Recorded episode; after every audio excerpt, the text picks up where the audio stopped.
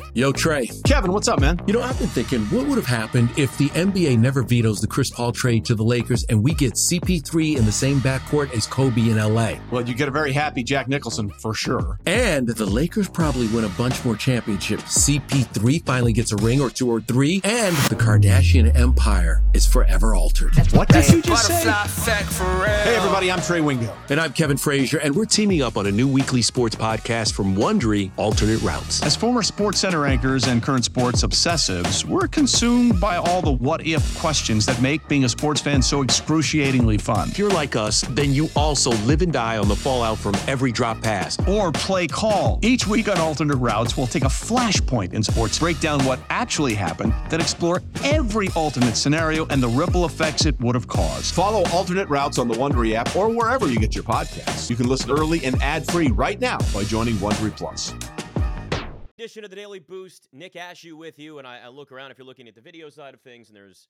there's no faces over there, no faces over there. It, it's just me, but I, it's fine. Got more than enough for us to get into today. Relaying more than enough bets, uh, even in the the dog days of summer, as we're getting in there. Baseball's bringing us more than enough. Plus something on the NBA futures market as well as we start kind of looking ahead to that season and the NFL season. A lot of value there as well. We're going to start though with our daily boost. You go over to BetMGM. The Mets have to beat the Astros and the game has to have a total of seven or more runs scored. Again, that's over at BetMGM, and there's a plus 270. There's certainly value there because in eight of the last 10 games, eight of the last 10, uh, Uh, the Mets have been in a game where seven or more runs have been scored. It's not just them, it's everybody. It's really not a very high number for that team to eclipse in general and anybody they're playing. It's just been the trend recently.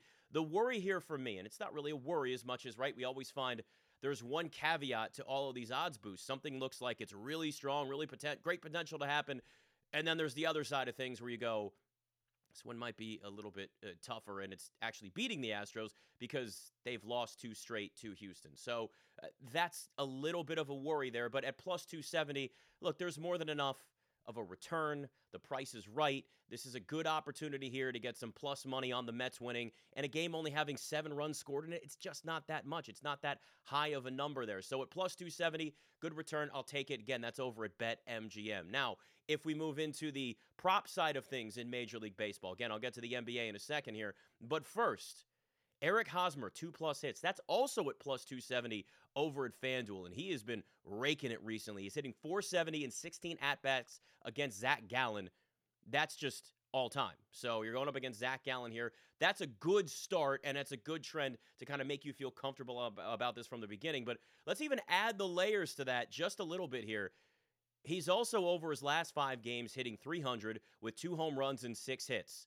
And then on top of that, Hosmer's hitting 350 against Arizona this year. Now, if you really want to be brave, you can get him to hit a home run at plus 660 over at FanDuel. So if you want to take that next level, you're going to get a much bigger return if you get a home run from him. But just two plus hits with the way that he's been hitting recently and against Zach Gallen all time, everything points in the direction of a strong game for Eric Hosmer and the Padres against Arizona. So look in that direction if you're looking for a prop.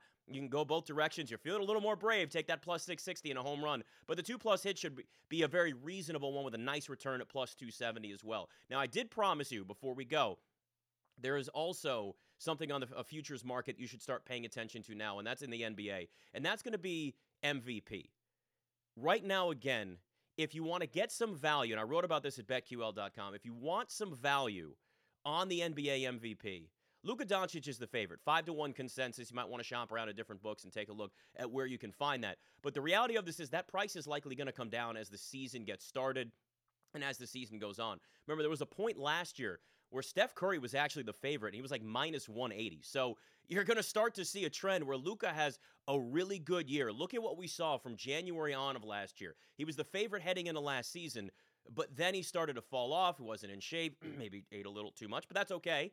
He got in better shape, and then you saw the run the Mavs went on and how Luka, when he was healthy, carried the Mavericks to the Western Conference Finals. He's figured it out. Jason Kidd has figured out the best way to use him. Now, they're going to try to make some improvements this offseason, but the Mavs are centered around Luka Doncic. He's on the rise. He's in that category of next guy up. And it's also kind of a popularity contest sometimes, right? He's going to be carrying that team. Everybody loves this guy. He's fun. He's a personality. Take a look at where you can find the best price now on Luka Doncic and consider making that bet before the season starts and you start to lose value on that number. As he gets better, as he puts up bigger numbers, which are expected, and the Mavericks look like a team that they did in the Western Conference Finals again you're going to see that number change and maybe lose some of that value. So go ahead and think about jumping on that now. Shop around a little bit, but again, the consensus is he's five to one to win MVP. He's the favorite right now, so that's what you should be considering. All right, make sure you subscribe to the Daily Boost wherever you get your podcasts. I'm Nick Ashew. We'll